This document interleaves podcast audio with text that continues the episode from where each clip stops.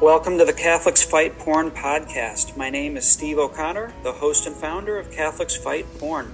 I help Catholic men, and specifically newly married men, overcome their addiction to pornography through my group coaching experience, Finally Free. So stay tuned and click the link in the show notes for more information.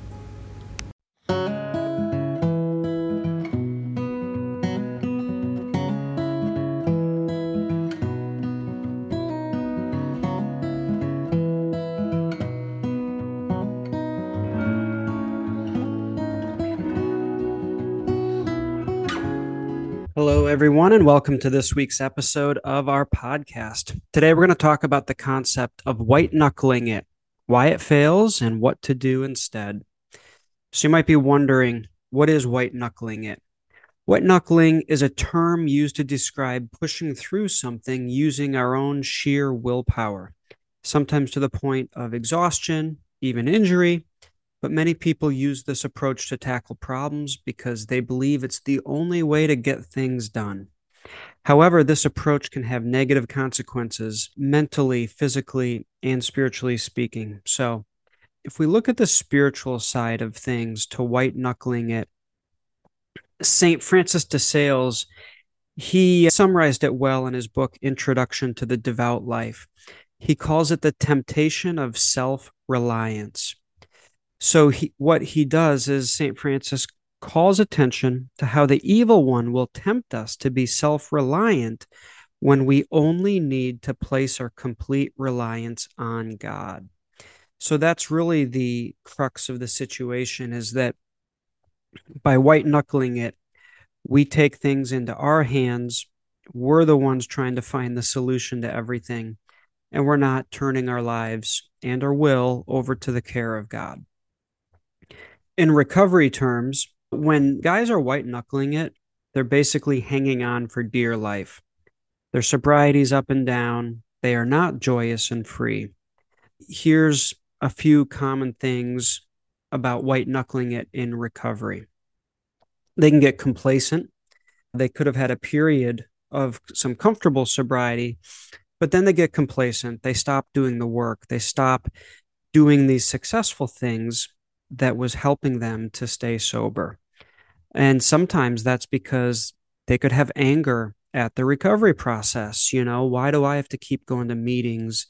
Start comparing themselves to others. They can be overly negative and just very negative about everything, negative about meetings, negative about the time requirements, negative thoughts about how they don't get to go act out anymore. Even things like euphoric recall, which refers to remembering active addiction in a positive light, something that often happens with those who are white-knuckling it. So they're remembering acting out in a good way, which is definitely not the way to view acting out. They often leave out the harmful consequences and feelings that followed their decisions. So it's kind of like a selective amnesia. But anyways, it is risky to white-knuckle it on our own. It can lead to burnout, chronic stress. We tend to push ourselves harder than we ought to.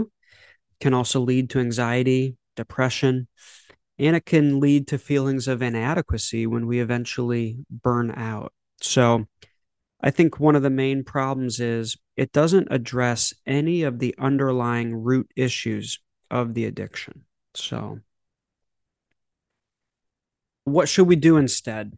So I suggest alternative approaches, such as making positive connections with God and with others. We should always start with God, but then I'll typically go to others, and then I'll bring all of that to our Lord. So the fastest way that I can avoid white-knuckling it is by calling a good friend in recovery. I get vulnerable about where I'm at, what I'm struggling with, and then I'm more than open to their feedback and letting them help me. And if you have good friends in recovery, they will challenge you. And I love it when my friends challenge me, because it's when I need it the most, and they're always right, and I know that they have my back, even if it's something that I don't love to hear. I know that they're never going to tell me something that will hurt me, so can't recommend that enough. Once I get grounded with others, I love alone time with God. Ideally, it's best to go in front of the Blessed Sacrament. If not, just find 20 minutes where you're at, whether that's at home or if you need to just, if you're driving, you pull over, get in nature, just spend 20 minutes with our Lord. And all of this will help the feelings of being overwhelmed and like I have to handle everything all on my own.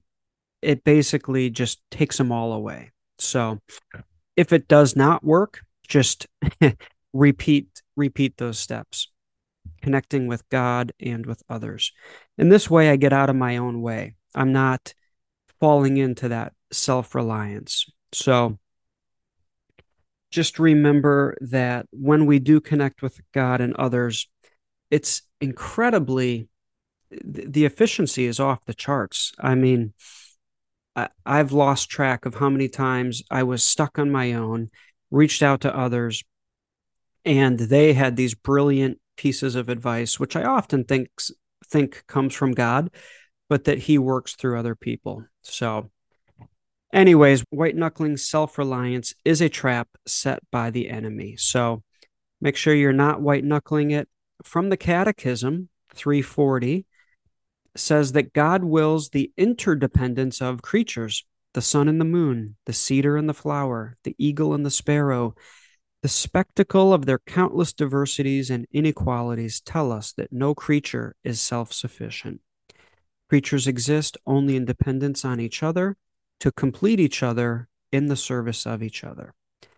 All right, thanks for tuning in this week. Hope that you found this episode helpful and informative. And it would help us out a lot if you could subscribe, review, and share it with others. All right. God bless.